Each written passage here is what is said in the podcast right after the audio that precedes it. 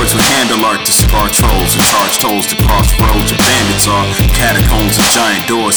Protect the chest stores the legendary items with the dragon bones and iron It's a grand theft of Elder Scrolls. Simon's Quest with Toe and Earl. Rock shoes to every clue. Easter eggs and gaming news. The POTUS need some bad dudes to crash a crew like Bandicoot. All shit and gaming and glitch control issues. Control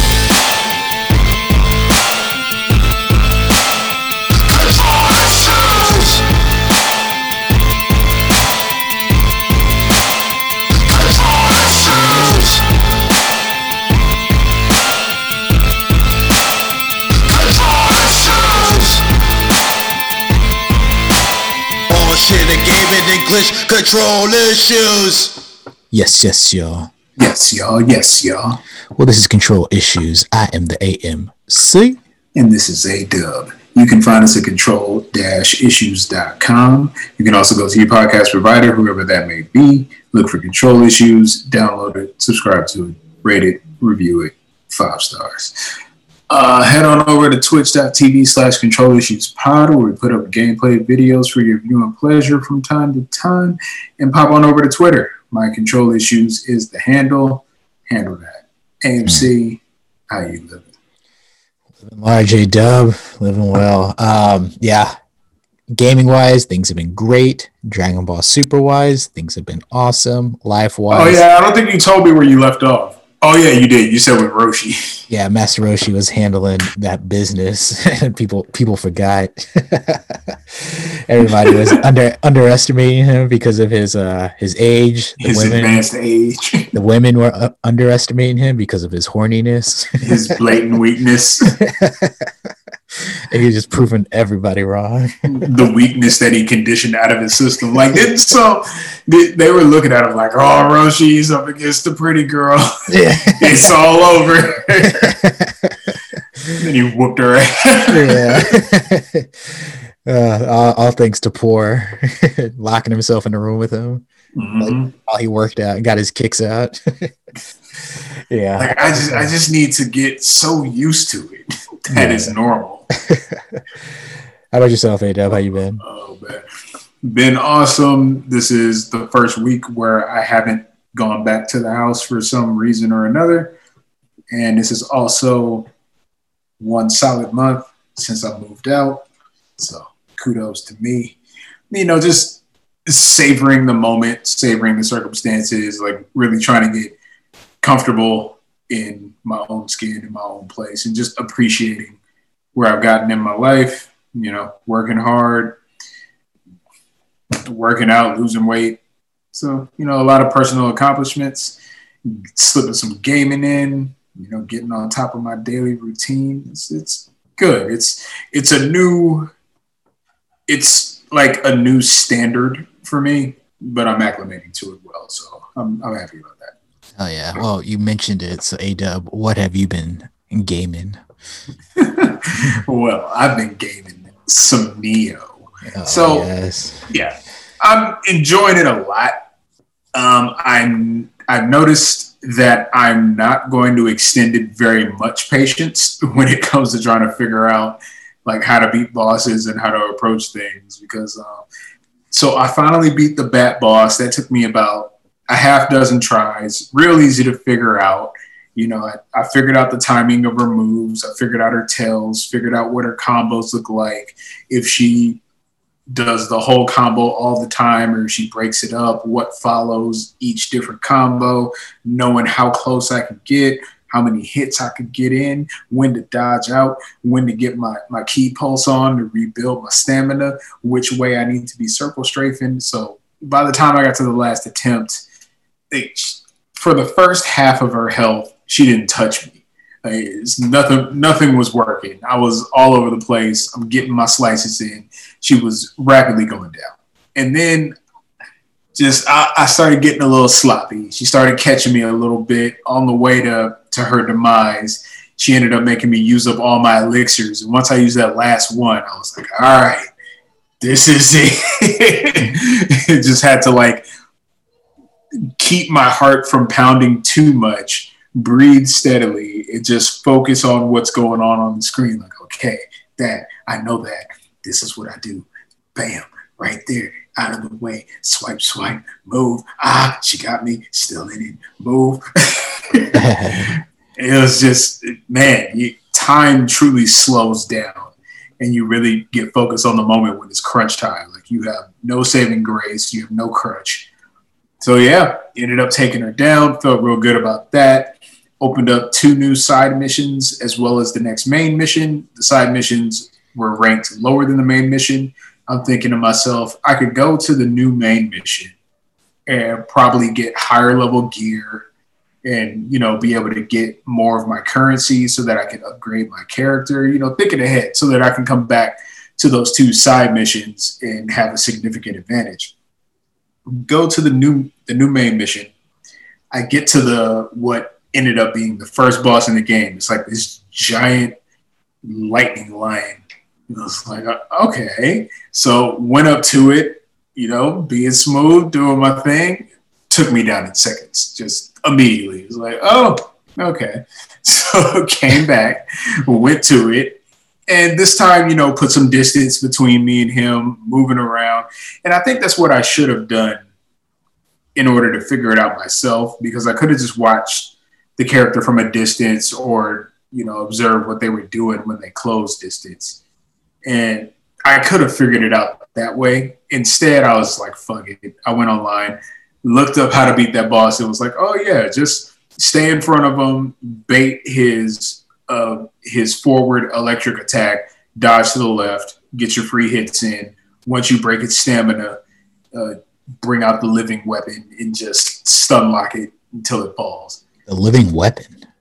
Yeah, the lip. So what the living weapon is in the game, you have uh, you have a guardian spirit that you take in into a level with you, and you get an assortment of them, so you can pick them so that they have different stats, and you have to you have to increase one of your character stats in order to unlock the certain bonuses that the guardian spirits give to the player.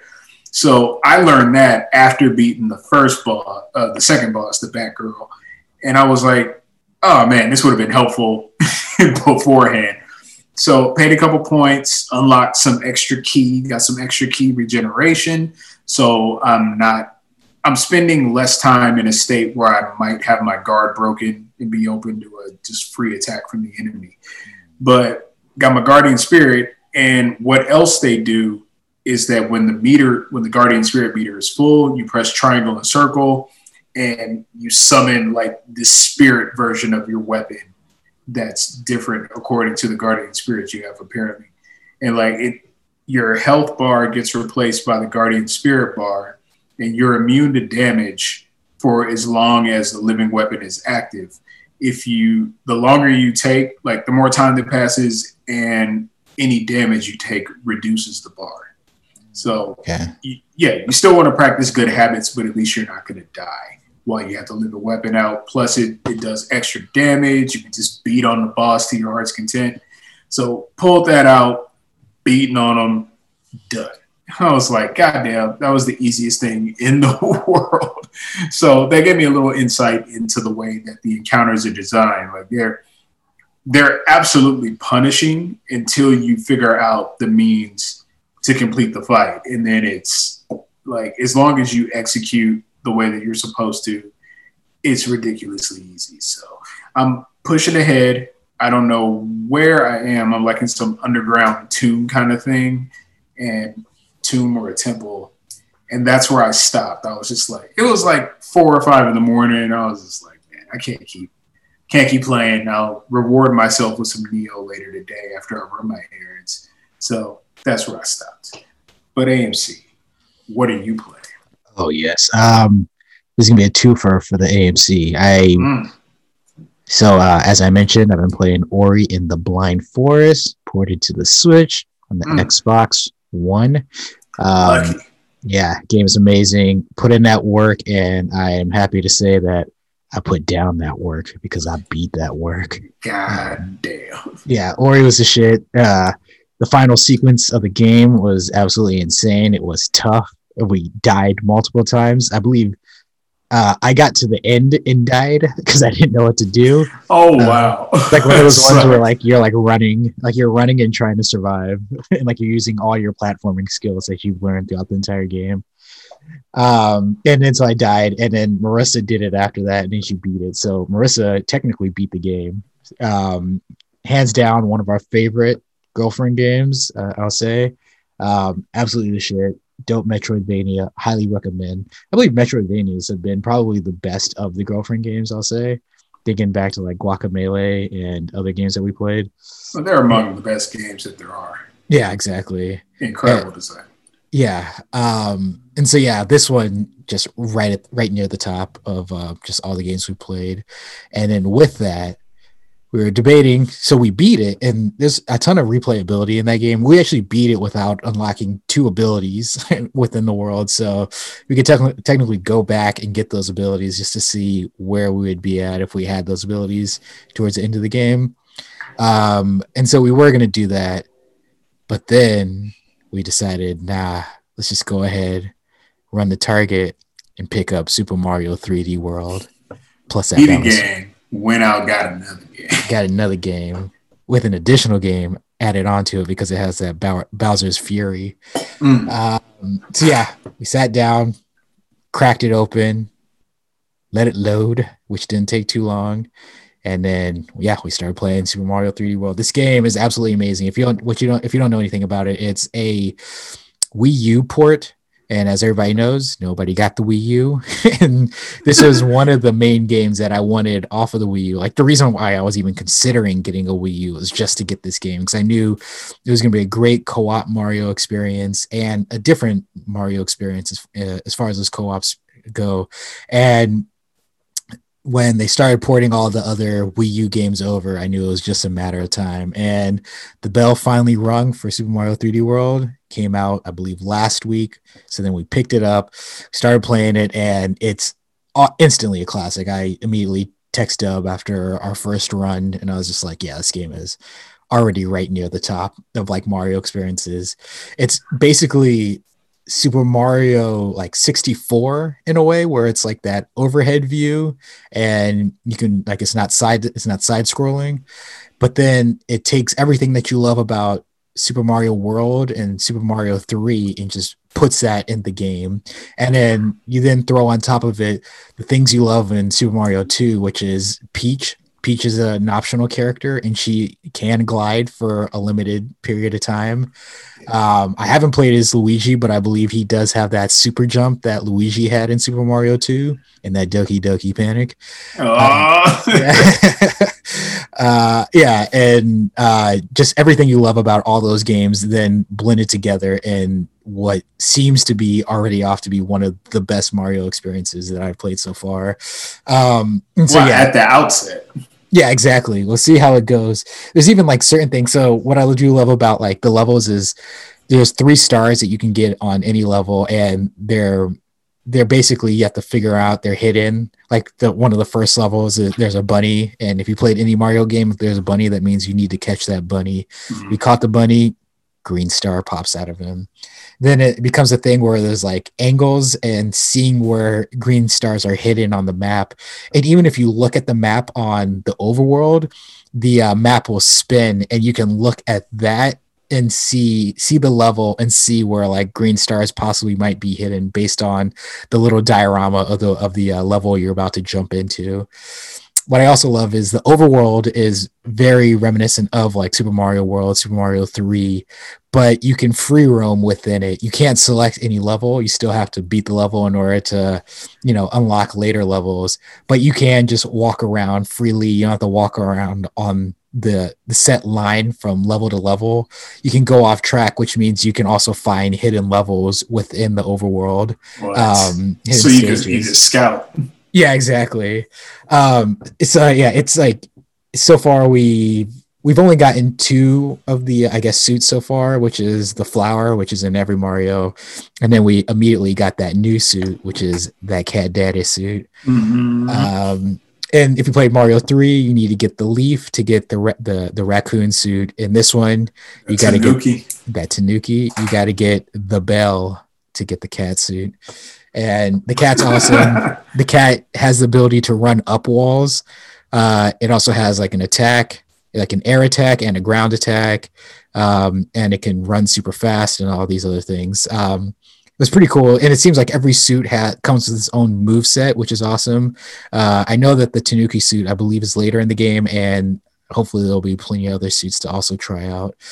Um, yeah, this is hands down one of the the best like marissa and i were just like going nuts like just playing the first three levels um it also has like the mini bosses within the uh within like each world stage um so we had to fight the uh the football dude uh, from uh from super mario world uh, I believe I, I, he might have been in Super Mario World. I don't remember which one he was introduced he's, in. He's running the ball.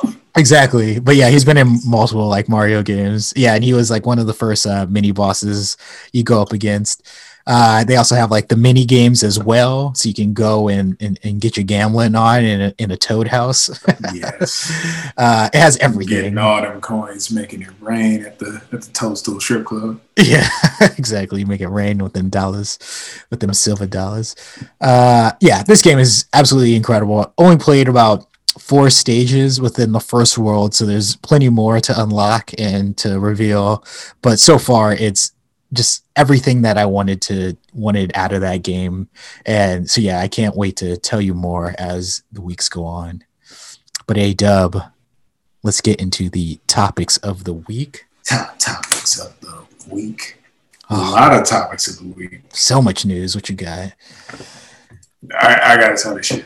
I got little hits, I got big hits. Let's just jump into some of the festivities because there were some festivals, namely BlizzCon. Yes. Is this uh, a joke? Uh, it's February though. It's not April. It's still a joke. Yeah. oh mercy. Yeah, a lot going on. So I'll just jump right into one of the biggest items that was revealed at BlizzCon. Diablo 4, new character class. What? We got the rogue. oh, we got the traditional D and D class. yeah. So they showed off the rogue today. It had well, not today, but they showed off the rogue at BlizzCon, and it has what appears to be a blend of the demon hunter and like the assassin classes. Uh, it was introduced with a pretty lengthy cinematic of the rogue speaking of what looks like a preacher, just talking that shit. They got beef. They have a, ears. Yeah, they have a sort of relationship. She's pulling out ears, laying them on the pew. He's taking the ears, putting them amongst his collection. so still got the hoop in it. Mm-hmm. still got the hoop in it. So then I imagine now knowing what we know about the rogue class I think I understand that scene a bit more, and we'll get into that. But after the trailer, then we get into some Rogue gameplay, and I gotta say, I was very pleased with everything I saw. So as soon as the gameplay opens up, the Rogue does a dashing dual dagger like swipe through an enemy, cuts him off at the legs, takes him down. Yeah. And then you see a, a lot of heavy action with the bow and arrow. They're using all kinds of arrow skills akin to what the Demon Hunter would utilize in Diablo 3. However, all the movements and actions by the rogue look much more deliberate and devastating whenever they occur. It looks like you have excellent ability to control the battlefield, do a lot of area of effect damage, do elemental damage. Um, let me just run down some details about this class. So Blizzard likened the rogue to a choose your own dexterity class in that you can mold them however you want to fit your playstyle. You can go old school Diablo 1 style and double down on the bow and arrow. However, you can also tailor the class to other range weapons or also melee weapons. Players that are looking for range are going to be happy, and they're probably going to be surprised at how the other versions of the rogue are going to surprise little redundancy there, but I get your point. uh, the rogue also has a specialization system, uh, which is not unlike the guild quest of, of uh, Oblivion. So if you're going to choose to work with the different rogue groups doing special quests. You'll unlock unique combat styles that you know are characteristic of that group. You can only have one at a time, and yeah, that's just one of the additional specialization systems that is coming with Diablo 4. As you know, like the the the sorceress has the enchantment system. I believe the barbarian has the arsenal. I need to go check out some info and see what kind of specialization system the druid class has. But each character has this additional layer of customizability that will just take your builds further in a direction away from anything else that any other character class might come close to. AMC, how did you feel when you saw footage of the rogue in action? Yeah, um, one just another great character, another potential character. Uh, we had discussed like who who we're leaning towards, who we, who we want to hop into when we first play the game, and really start to like break down that character and their skills. I'm still leaning towards Druid, but yeah, that uh, the Rogue is just right there as far as like other characters I want to play as, especially the uh, the fact that you it's choose your choose your style. I love that you can go uh, distance or melee, which is it's usually usually it's either or. It's never yeah. One. It's never um, an option for just one class to go in between the two. So knowing that, I want to see what my options are for melee as far as melee weapons. And then also just to see what maybe some of the more distant stuff is. The bow and arrow already looks awesome. I really enjoyed seeing a lot of the movement, like seeing that, seeing the character, the rogue, like backdash while firing off arrows. So it's like yes. a lot of like running and then getting your shot off and uh, avoiding like contact or at least avoiding attacks. So it's um almost like I guess contributing to the idea that this game isn't a simple button musher muncher muncher hmm. butt, butt muncher butt muncher uh, button masher and because of that like it I'm seeing that um they're really thinking gameplay a lot more and not just builds and skills. Like it's how can we also then take all that and then the character can then move around the world and encounter enemies how they decide to choose, which is uh, a completely another different level to Diablo. And it seems like with the specializations, I'm I'm really liking that because for me, I love like having multiple classes, but then being able to get very specific with those classes and seeing that you can join different, I guess, factions, which you're describing, or different camps, and mm-hmm. learn a different, I guess, fighting style through that. Um, that just adds a whole another layer to every class. I feel. I will 100% be specking toward a bow and arrow rogue because in, in, fantasy games, I feel like the ranger is the most sorely underrepresented class that there is. So, with an option for specking a character toward a bow and arrow build, I'm going to take advantage of that significantly. Looking forward to just that gorgeous skill tree that they've already unveiled. And hopefully, we can get ourselves maybe one or two more classes for launch. Because right now, I believe we're sitting at four so we can get one more, get to five, maybe six at launch. That would be tremendous. That would already have an egregious amount of replay value built into it at the outset. So, you know, people are speculating Paladin. I'm hearing a lot of Amazon talk. A lot of Diablo 2 talk, apparently. a lot of, Di- a lot of speaking of Diablo 2, we'll get yeah. to our next topic of the week. Top topic of the, the week. week. Diablo 2 Remaster Resurrected. yes, you heard right. All the all the complaining, all the whining and crying online has finally fallen upon healthy ears. Blizzard has heard your cries and they're responding by remastering Diablo 2 for a multi-platform. What? Not not just for my power PC? For last gen and current gen. I'm talking PS4, Xbox One, PS5, Xbox Series XS, PC, and Switch. Oh shit. Yes. So according to IGN, Diablo 2 Resurrected has a modern 3D layer on top that features particle based rendering, dynamic lighting, and where appropriate, upgraded visuals and sound. On PC, PS5, and Series X, the remaster will run at 4K 60. PC will also support ultra wide monitors and gamepads. On the Xbox One and PS4, along with the Nintendo Switch, it'll run at lower resolutions.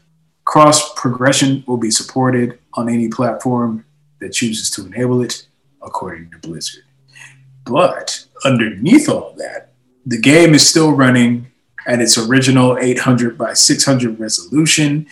And based on the reveal information, you'll be able to press a button to switch back and forth between the old school and the remastered graphics as you please. AMC, tell them how you feel about it. Yeah, it's a big one. Um, yeah, we there. I believe it was there that Blizzard, Activision, Activision Blizzard earnings call the pre- other week, um, where they basically laid out that we would not be seeing Diablo Four this year or Overwatch 2 mm-hmm. and I know that um, it wasn't necessarily upset people, but it was a bit of a letdown. It's like, ah, damn, we're not getting Diablo Four. That's all right. Uh, whenever you're ready, get that game to us. And I do like the idea that we now have a game in between to kind of fill in that time until we get Diablo 4 and if you're going to fill it in with a great game why not give it give them the greatest of games and that's Diablo 2 um, I love this. Uh, I I put in a shit ton of hours into Diablo 2 when it first came out um, I believe it said 20 years ago. So yeah it was like right around oh, just entering college for me. Um, and I remember just like not going to class or showing up just tired as shit because I didn't fall asleep the, the, previous night. And that game was great, and it still had its flaws. Only in that flaws being I didn't have the greatest connection. I didn't have the strongest laptop because that laptop was only for doing schoolwork and i managed to make that thing run diablo 2 and so uh, because of that there was a ton of lag which means i missed out on a lot of items because it wasn't uh there wasn't this shared item bullshit that we get not bullshit because i love it but you know the shared item stuff that we get now it was everything starts falling out of Blau and you better start or Baal, I should say, and you better start grabbing that shit. Um, and so I remember just being really annoyed because I'd always miss out on legendaries because it was basically whoever had the best connection got to the item faster if you were playing multiplayer. Uh, with this, knowing that it's running on a console, which means it'll be optimized for those consoles, uh, especially for next gen, running even smoother.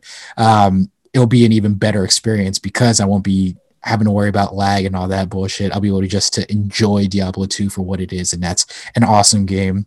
The reason why I want to play Druid is and Diablo 4 is because of my love for the Druid in Diablo 2.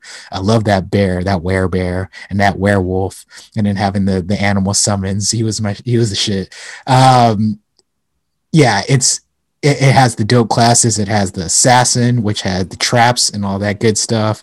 And then one of my other favorite classes, that being the paladin, being able to get that that smite, being able to shield bash fools and stun them, uh, setting up the aura around my body and making my teammates run faster and attack faster. Just everything about the paladin was absolutely awesome because you were looking at all the shield stats as well because the shield was a weapon in itself.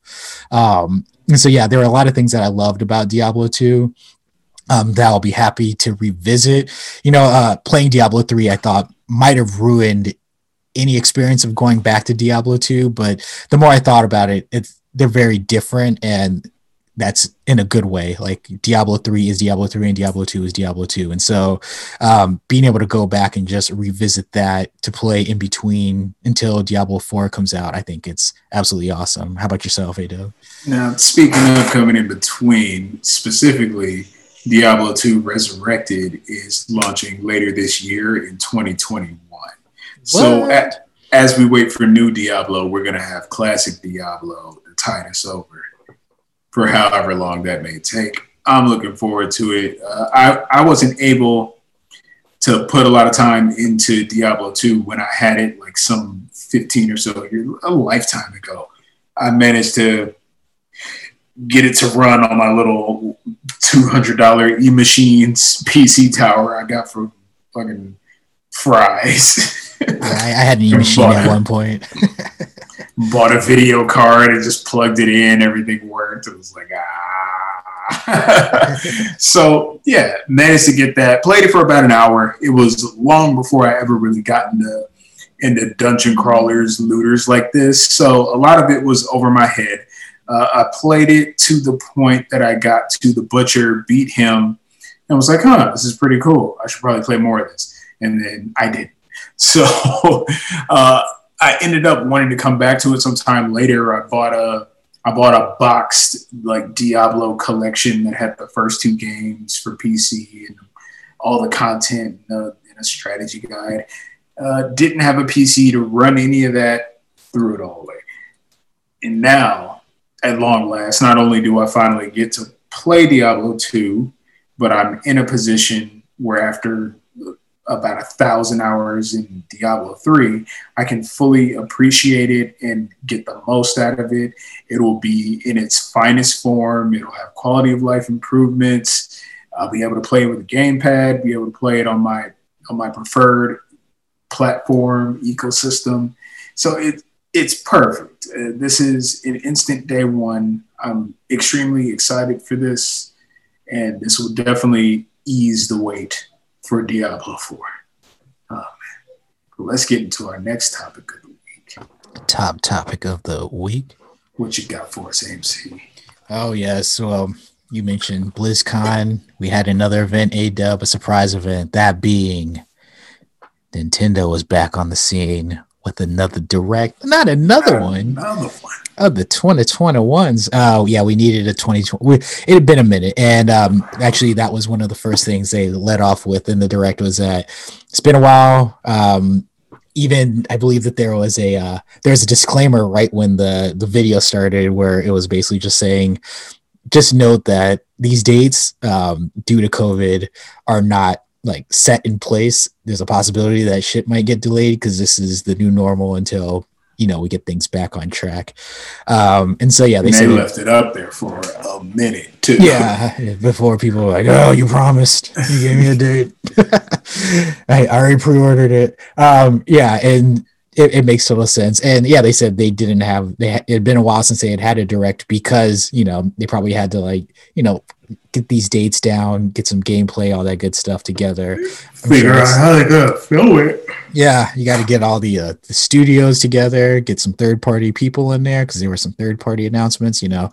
Um, and so yeah, but ended up they got it and it ended up being a banger. And so they led off with a dub the introduction of a new Smash character. We're gonna yes, they did. Yes, this is a uh, Smash character that's like three Smash characters. it's unbelievable. Yeah, for for you fans of Xenoblade Chronicles Two, in case you were wondering what happened to Pyra and Mythra, well, she's now in Smash Brothers as a two in one fighter. You got your power and your speed. Uh, one character has a fire sword attack which mm. seems to be damaging, and then the yeah, other one has that, has the speed attack where they can they can basically sh- shadow step on your ass.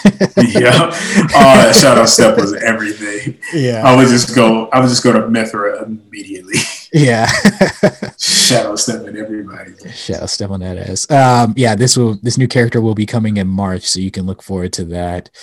Um, uh, for for you guys for you fans of the Devolver Digital Darling, they announced that Fall Guys will be coming to the Nintendo Switch in 2021, the summer yes. of.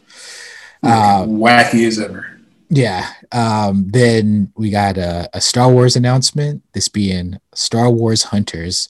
It was only a, a cinematic trailer, so we know very little about the game. This is what I pulled from IGN. Star Wars Hunters is a new free to play squad based online multiplayer game by Zynga that is set between Return of the Jedi and The Force Awakens and is headed to the Switch in 2021.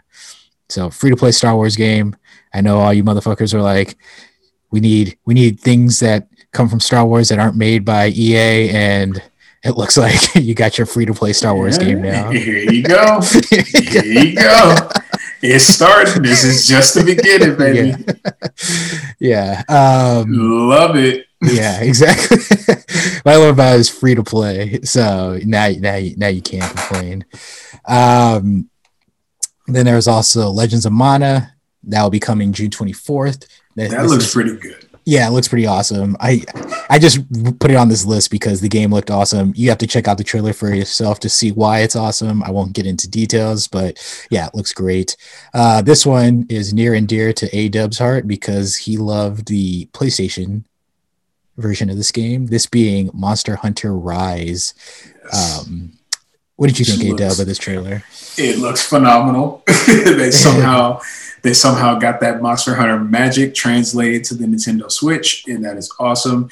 Uh, tons of monsters I've never seen before. It still has the same beautiful animations, the, the tense combat, the the different combat styles associated with each of the weapons. Looks like you got some pretty large levels to explore within in order to track down these monsters and whoop that ass. So it looks it, it's Monster Hunter. Like ever since they made World, I think they've really dialed into what the modern Monster Hunter formula is, and they're staying consistent. So this looks like an awesome addition to the Monster Hunter franchise. I mean, I know I'm just a Monster Hunter newbie. I'm trying to get AMC on the train as well, but I, I feel like I feel like I'm I'm on the right side of history here in being excited for Monster Hunter. Yeah, I believe there's like at one point there's one of the characters was able to ride a monster. mm-hmm. that was pretty awesome. Uh, yeah, like you can you can get on their backs and, and hit them in the back while they're trying to while they're trying to buck you up. that was in World, so I don't know. Maybe you Oh, that one character who actually took control of the monster. Yeah, yeah. And was making it fight other monsters. It was like King Kong fighting Godzilla. It was amazing. It's like you listen to me now, and it's not really listening. She's got cables on its on its appendages. Yeah. so if forcefully controlling your emotions is the equivalent of listening, then yeah, King Kong was listening to you. Yeah. Um, so yeah, if you're looking forward to that, that will be released March 26, 2021. 2020. Uh, so not not far from now. And um, they also announced with Monster Hunter Rise, they will also be releasing a Nintendo Switch Monster Hunt Monster Hunter uh, console with a Pro controller. That's Monster Hunter Monster, themed. Monster Hunkster. Monster Hunkster Bowl. um, a, it's a swole dude with a demon dick. Riding that monster. Um, monster Hunkster. that's the that's the spiritual successor to Dream Daddy. yeah. uh, let's see. The next game we got. Oh, we got a new Mario game, A dub. This one being Mario Golf Super Rush. Oh, mm-hmm another installment in the Mario Golf series. Uh, let's see. Um, Mario Golf Super Rush will be released on Nintendo Switch June 25th, 2021. This new game, this new Mario game features a speed golf multiplayer mode. Um, we'll get into that. That was basically, we were discussing it in the uh, pre show. It's basically um, a multiplayer style fast play where it's not playing best ball, it's who can get to the hole first. And so you hit your ball and then you're running to your ball and the same with all the other players. And there's little power ups to run faster, to fuck up other people. Uh-huh. so it's like it's it's kind of like battle mode with uh mixed into Mario Golf. It's a it's a good hybrid, I'll say.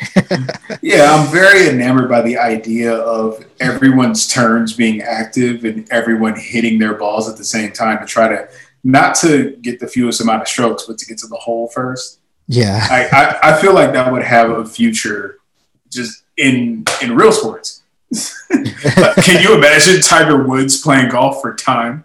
Oh yeah, like they're just racing down the course, punching somebody, punching Vijay Singh in the gut, trip him up with your, with your golf clubs, yeah.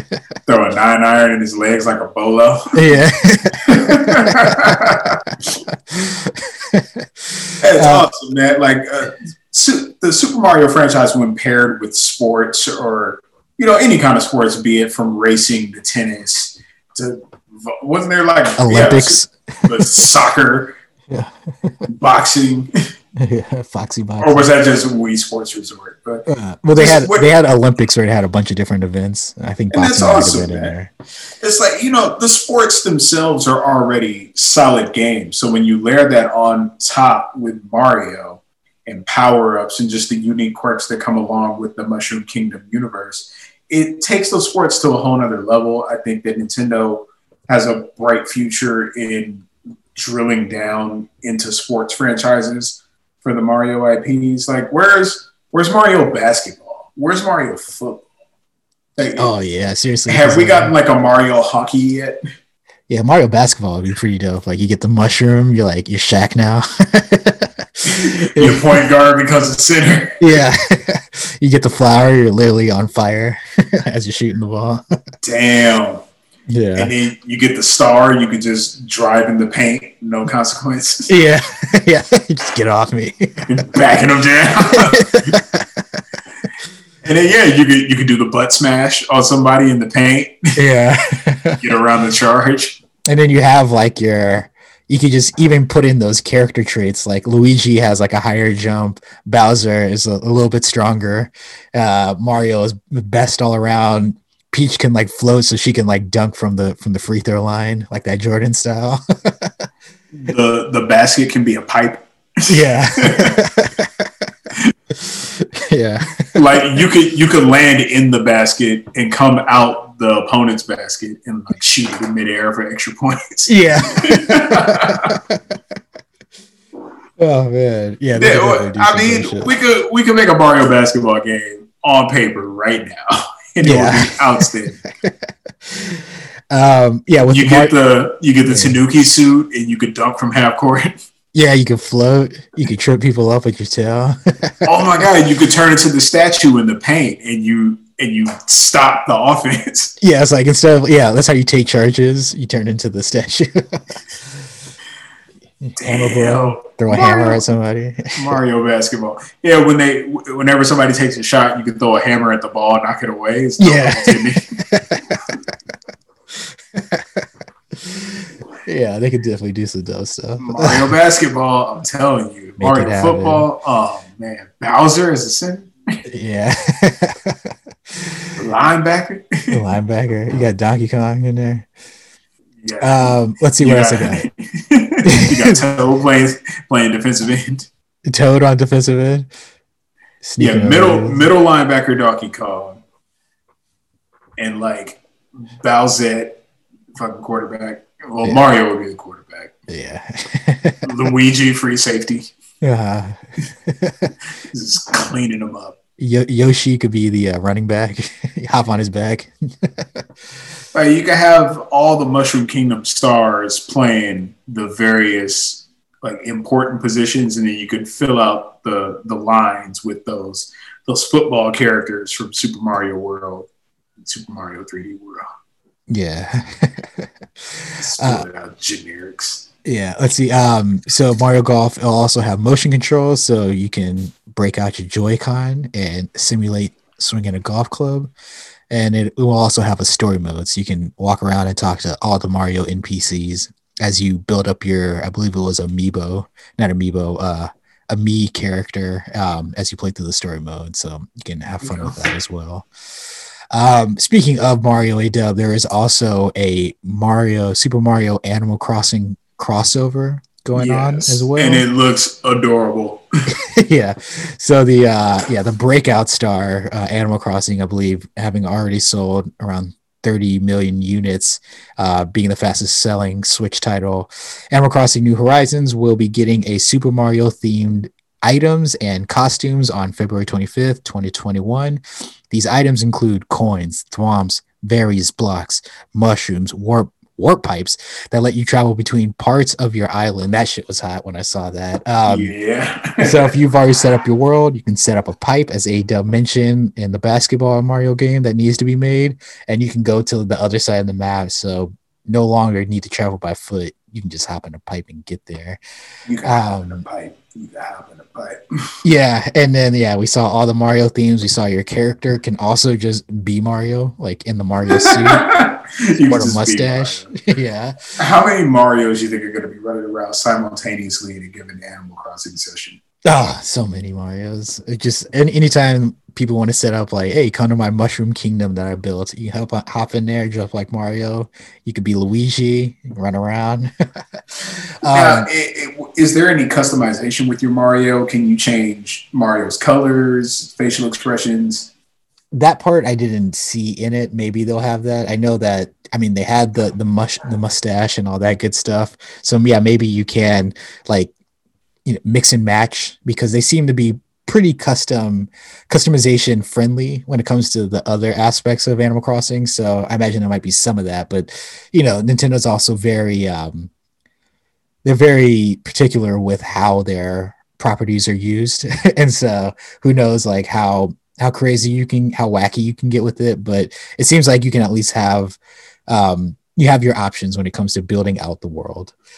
Uh speaking of, yeah, like it was um something that I loved in Super Mario Run, which I felt could have given the game legs, is it had a kingdom builder, but it was very stripped down.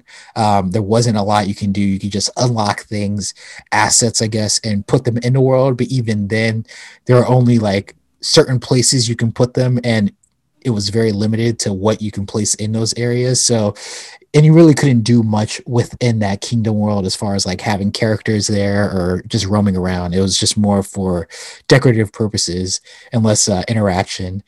And what I love about this is this is what I always wanted from Super Mario Run. It's they've now taken the world of Animal Crossing and given you Mario assets to then throw into that world. So um, I imagine people will be super creative with what they can do. They've already just gone all out with the um, Animal Crossing assets that have been made available so far, um, and now having this, I guess, Mario Kingdom builder in there, uh, I want to see what people will be able to run away with, and you know, just let their imaginations run wild. Likewise, it's, I mean, I'm probably never going to play it myself, but I do like the general aesthetic and just the way it's being handled. So I'm looking forward to seeing people's original designs. If you got anything you want us to see, at my control issues on Twitter. You can also yes. do your damn thing without recognition. But yeah, so that's awesome. Let's get to our next topic of the week. Top topic of the wait, are we done with the Nintendo Direct? Are we? No, because we got other games. God damn. Yeah, we got uh, another announcement. We got Project Triangle Strategy. Oh damn! How could I forget about that one? Yeah, that's the, the only one that like really knocked my socks off. Yeah, so this is the follow up to the hit, the AMC hit, the, the control, the control issues classic, Octopath Traveler. This being Project Triangle Strategy. So this will be coming in 2022. Oh, this one, um, this one got me. So let me just run down the breakdown on IGN that I pulled. Players will collect a group of heroes and engage in tactical battles. That that's very important.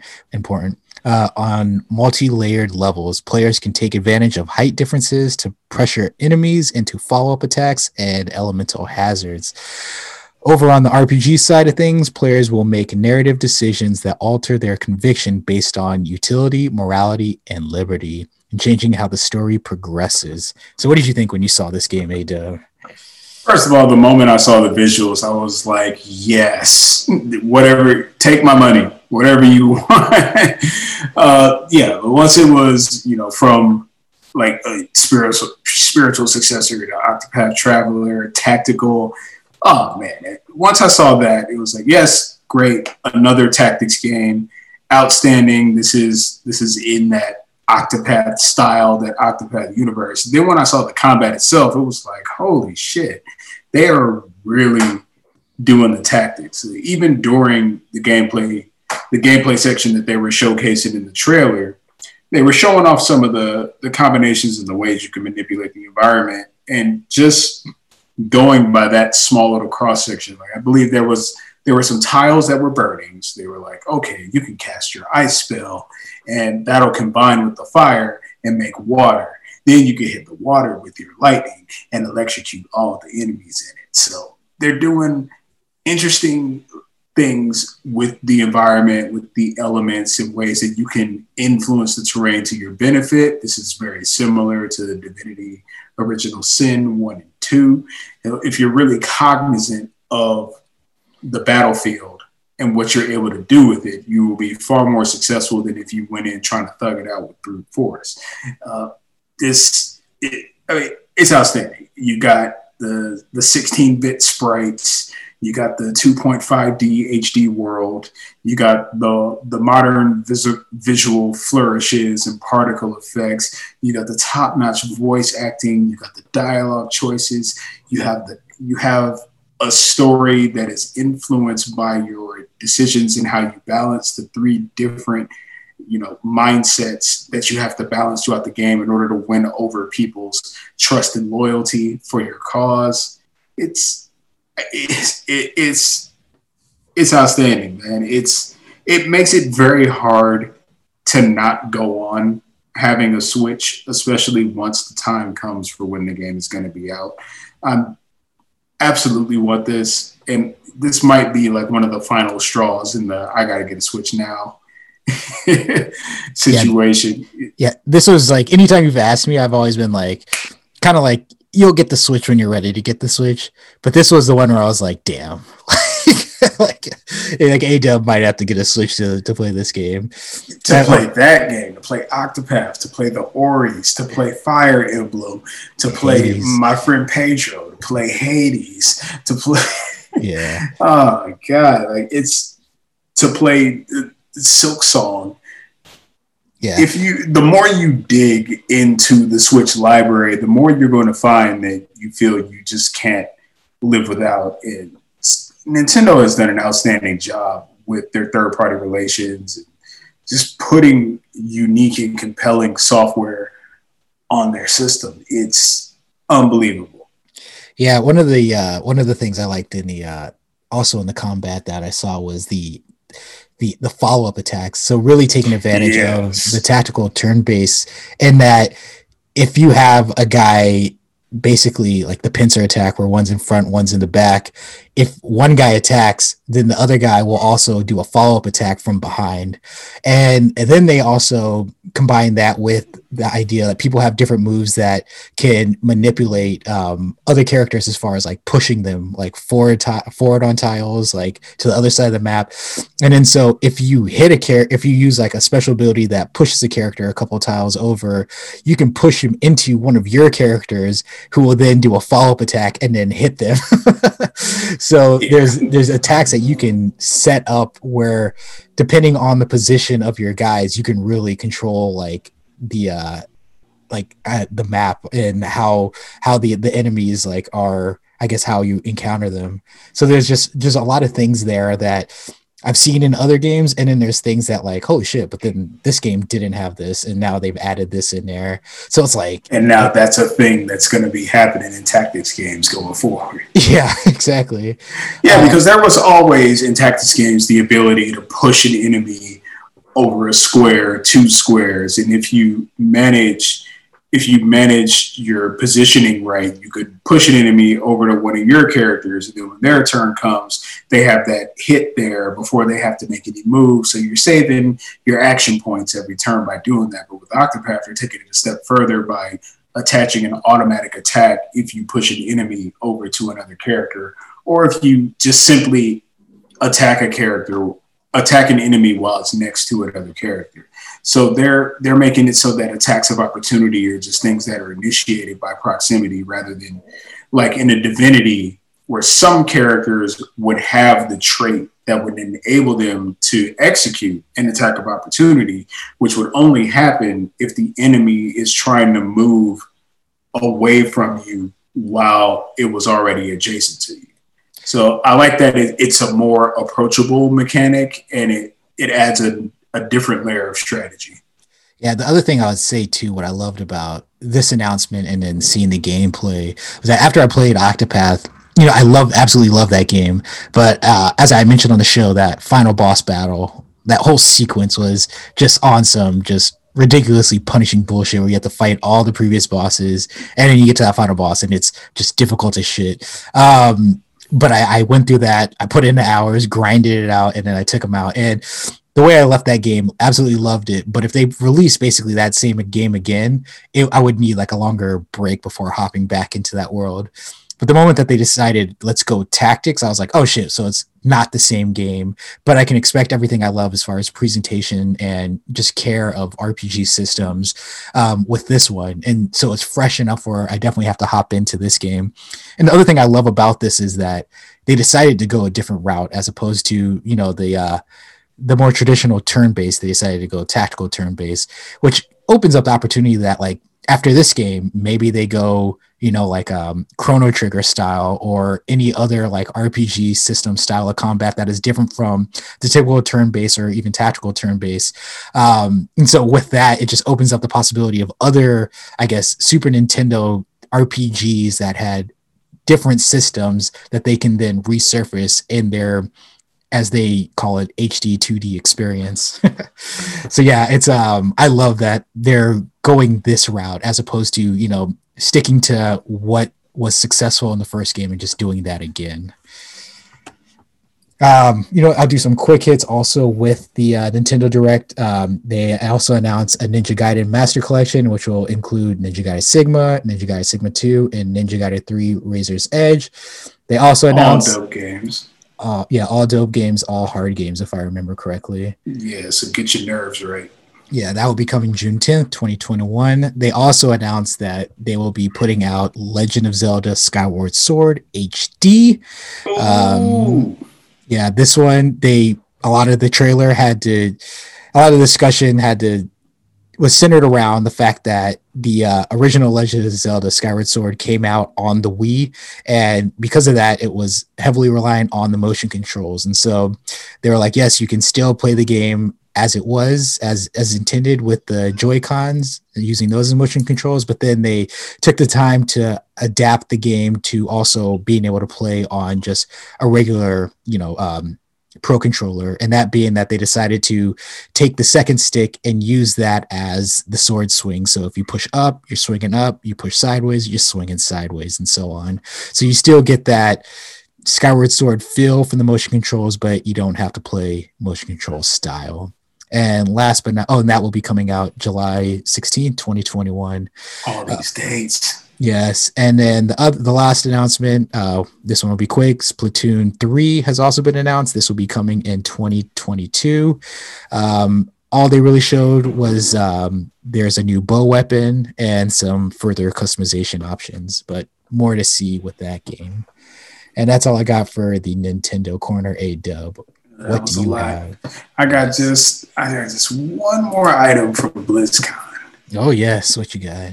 The Blizzard Arcade Collection has been announced. What? Now it's, it's not the most robust collection, but it includes the titles: The Lost Vikings? Rock and Roll Racing, yes. and Blackthorne. Mm. Yes, uh, the collection provides the classic games in both their original editions and newly enhanced definitive editions definitive. The original editions of all three provide the games as they were when they were first published, but they do include a few modern tweaks, such as custom key mapping and the ability to rewind up to 10 seconds. The Last Vikings and Blackthorne have a watch mode that allows you to watch the game being played and then take control at any point. That is interesting. Uh, you can also save progress anywhere in these original editions. Changes added for the definitive editions vary for each game. The Lost Vikings was originally released on various consoles, each with differences, so the definitive edition collates all these versions together to produce the best version of the game. It means extra stages, cutscenes, and support for three local co-op players. For Blackthorne, a fog of war map that uncovers its players' explored levels has been added. For Rock and Roll Racing's definitive edition, there are environmental effects like snow and rain, and it has support for four players instead of just two in local uh, racetrack count is around 384 variations. The whole game can be played in 16 by 9. This is coming by way of IGN. Matt Purslow. thank you for the write up. So, get you with another quick hit. And an unrelated quick hit, couple of them. Metro Exodus is getting the next gen enhanced edition. It's been announced for PS5, Xbox Series X, and the PC. A Dub played and completed Metro Exodus. It's an outstanding game. Highly recommend it. Gets my stamp of approval. It has the most just it has the most convincing heads up display in the game. So there's really no on screen elements whatsoever. Everything that you need to see or know is visible on the character in some way. So it's a first person shooter. You have on a gas mask and you know you bring up your wrist it has all your your meters and the time. You can bring up your weapon and look at your look at your weapon and shit. Look at your upgrades. I i see i um, i have an undying love for their their upgrade system for weapons because it's it's very visual. You see them like putting the parts on switching them off. It's good stuff man. So highly recommend metro exodus. It's an outstanding game. Amc get get it together uh, another quick hit No Man's Sky, new free update. You get companions. yeah, yes. Yes. So you can adopt alien pets, you can breed them, you can tame them, you can even speak to alien NPCs that they encounter. So let's see what he said. The campaign update launches today, so it's already out. Uh, no Man's Sky has long been known for the inimitable alien creatures that inhabit the game's procedural planets. With this update, will let players interact with them on a deeper level. Explorers can adopt creatures as sidekicks for their interstellar adventures, and the tame beasts can be trained to scan for resources, mark out hazards, provide light, I'm guessing bioluminescence, hunt dangerous fauna, find settlements, excavate buried treasure, or even mine for materials with their own shoulder mounted mining lasers. mm. Damn. This is crazy. A wide range of customizable accessories and decals will be made available so players can create a stylish companion. Hello Games notes that no two creatures are alike and that the personality of the new companions will be defined by their species and ecosystems. I mean, just another example of Hello Games hard at work, making their baby the best baby it can be, you know, raising it, guiding it, shaping it, leading it through its adolescence into adulthood, and then eventually they just might let go of the training wheels and let that kid ride off into the sunset. But until then, we're going to keep getting these free updates. They're putting their heart and soul into it. The least you can do is give it a fair chance. Try to enjoy it for what it is. And then my last topic of the. Top topic of the week this is this one's a little little off topic game. See, it's about a book. Somebody's writing a book getting published. No, we got we got we got uh reading. We got A Dub's reading book of the month. reading material required reading syllabus so that you're acquainted and adapted to the curriculum that'll be necessary going forward if you want to be a good enough gamer to enjoy the increasingly better games that we'll be receiving as this generation rolls on.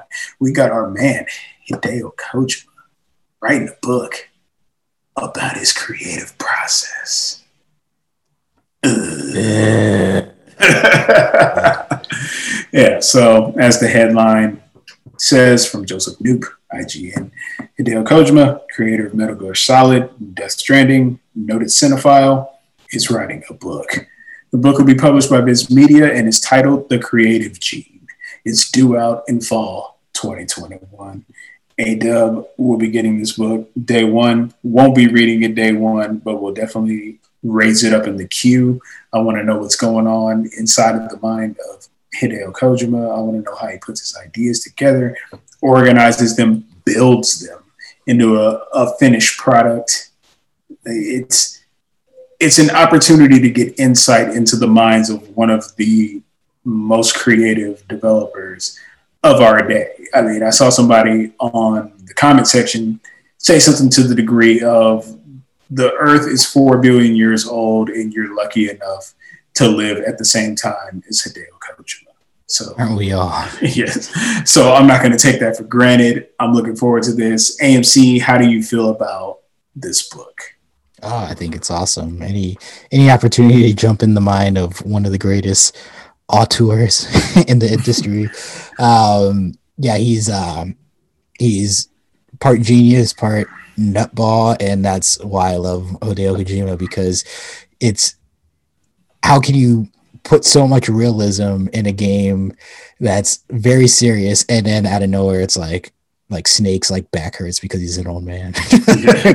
Carl, like just like sorry, like uh, I'll be riding a horse and it just poos. Like he he he does like he's he has a way of um balancing like these very serious topics with just utter wackiness, which is great. Like throwing like a rocket punch with the uh was it the the million dollar man like sound effect.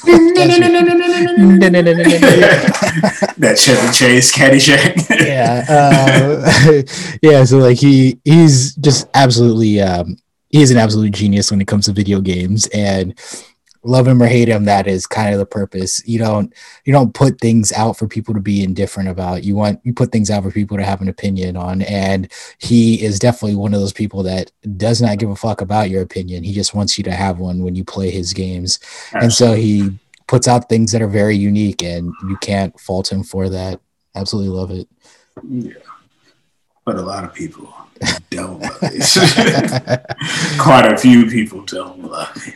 In fact, quite a few people hate it. Yeah. so we got our troll of the week. Troll, troll of the week. Troll of the week. Troll of the week. They're coming sideways to Kojima. They don't like to read. They don't know how to read. How dare he write something that we can't consume so we can tell him how bad it is. We're gonna get into our troll of the week coming sideways to Kojima.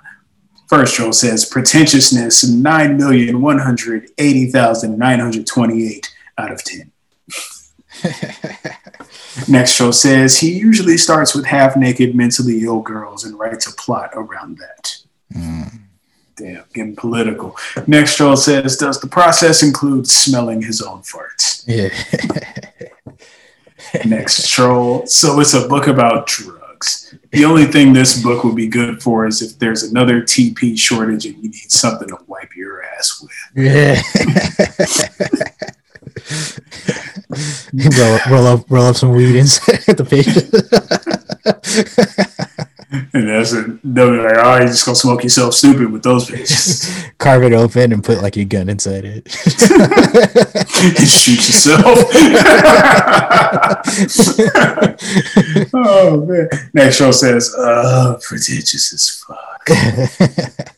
Next show says he needs to drop more content rather than feeding his self ego. Yeah, isn't this content? I mean, last time I checked, when a when an industry visionary puts out a book that gives you insight into their thought process, their early career, and how they went about the creation of some of their finest works, that is indeed content. It's content for those those that create, yeah. for those who are themselves creators and trying to learn how to reach a higher level with their own content. Mm. This is giving back to the industry. This is providing a service, a reference, a signpost along the road to the unattainable ideal of perfection. This is Kojima's contribution to the legacy of the gaming industry. So feeding his self ego. It's interesting. So I mean, a lot of people write books, so everybody's writing books for their self ego. Like, it's, it's just amazing how often pretentiousness and and ego gets brought up when it's Kojima or mm. when it's Neil Druckmann. But anybody else who does it's like, oh, it's cool, I'm gonna read it. No, I gotta do my book report. yeah, it's like, it, it's ridiculous. Like a lot of this stuff is unfounded. Stuff such as this next troll who says, "Yeah, lol, pass. He's a hack. Don't care what people say." yeah. Next troll is just swinging for the fences. Geoff Keighley will hail this as the Bible. Yeah. Is this going to win Game of the Year? Book of the Year? like new, new, new last minute category. Best book of the year. Best video game book of the year. Next troll says Kojima's narcissism has no bounds. Yeah. no, homie, your hatred has no bounds. Next troll says, Chapter one, smelling my own farts. Yeah, exactly. Why are dudes so into this smelling their own fart thing? Next troll says, This dude would for sure marry himself. I like that these people have never been proud of anything that they've done in life, or they wouldn't they would understand why why it's important to be proud of your creations and your processes. It's, these are probably the kind of people who like they they they took their father's job when their father retired, and they, Yeah. they never had any greater ambitions of their own. yeah, So they don't understand what it's like to achieve and to create something that endures. yeah, They're just carrying the burden of dead people. Yeah. not Uh, not smelling their own farts. yeah, going to an unaromatic life. Uh, next show says at the end of each chapter slash section, he'll subtly remind you that it's written and authored by Hideo Kojima, Yeah. just so you know we get that he wrote it. Next show says this dude is such a clown. well, he makes better balloon animals than you, so you can shut the fuck up. Next show says, I suspect his creative process involves a picture of himself, some moisturizer, and a box of tissues. yeah. Next show says, I don't know who's a bigger egomaniac, Conway, Kanye West, or Kojima. Uh, well, Kojima didn't marry a Kardashian and lose his goddamn mind, so I think Kojima's doing all right for himself. Soon, soon to be divorced from a Next show says, I'm guessing it will be quite short then, because all I can think he'll write about is that he's his own inspiration. But I suppose I could see him writing quite a lot about himself and his genius. Next, next troll. Next troll. Chapter one. I snort a shit ton of cocaine and watch Christopher Nolan movies. Is that is that every every so every uh, Metal Gear game was based off a Christopher Nolan movie? Yeah. gotta gotta give Christopher Nolan some awards. Did, didn't Christopher Nolan like present in last year's awards? I At the feel like Awards. yeah, I feel like he had a section where he he delivered a little speech Yeah, expressing expressing his admiration and inspiration for the gaming industry. Yeah, talking talking about how he how he plays a Hideo Kojima game before making a movie. Yeah. so now he's on the chopping block. yeah. Next troll says, I bet he has a fart cellar where he keeps his old vintage farts in jars for smelling purposes later. it's back. It's just farts, fucking farts. This might be my favorite troll of the week. Uh, it was easy. So, last troll says, Chapter one: How to be as pretentious as possible. Uh, Everybody got so such harsh feelings about Hideo Kojima. Nobody knows him. He's pretentious. Oh, really? What conversation did you have with him where he gave off an air of pretentiousness? like, where are you guys getting this from? It's just some dude who's celebrated for his work, who takes pride in his work, who tries to be creative and give us high quality products that represent the best of his industry. And you guys write that off as pretentiousness. It's it's very interesting to me that the people who are held in the highest regard and or create some of the most well-received games in the industry are always written off as being pretentious or up their own ass. Neil Druckmann, Hideo Kojima. Kind of interesting there, don't you think? Nobody's Todd Howard. Like no nobody's talking shit about the guy who makes NieR Automata. Nobody's talking shit about the motherfuckers who who make Doom. Nobody's talking shit about Larian and the endless like greatest RPG of the generation accolades that they always get. Mhm. You know, people talking shit about CD Projekt Red, waiting for them to slip up. It's like, uh, uh, just a one hit wonder. yeah. The- everybody takes shots at the king. Nobody ever hits. Same old tale, old as time. Y'all trolls need to get a life. Try to make something of your own and put that out and see how see how each of you feel about your own offerings because I guarantee you, you will never put out anything on the level of what Hideo Kojima has produced, and you'll never muster the courage to put it out into the public in the first place. Stay under your rocks. troll of the week. Troll of the Troll week. of the week. Troll of the of week. the week. Ugh. Yeah. You, think, you think you think Kojima puts the covers over his own head after farting under the blankets? and just wa- I think he he keeps his head out, but he just wafts it so that Yeah. it comes out of the blanket. the only release is by his face.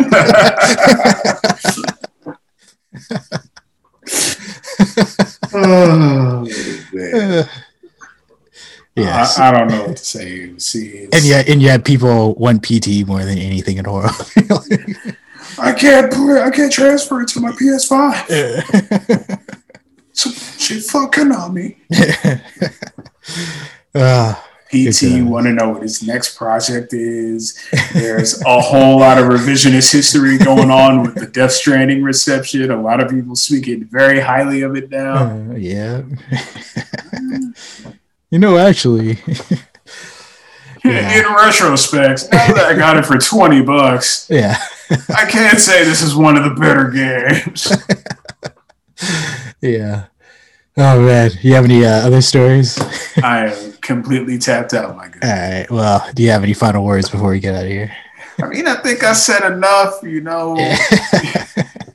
we got these vaccines rolling out. Hopefully, sometime by the end of the year, we'll go back to some semblance of normal. So, for my longtime gamers, you already know what the love is. For my new time gamers who just got into the got into the habit as a result of the pandemic, need somewhere for your mind to wander and escape to, I say don't give up on gaming when things go back to normal. Just remember the good times it gave you and that it was there for you when you needed some. List control issues. I am the AM. See. And this is it. You control issues. Thanks for listening. So- Second.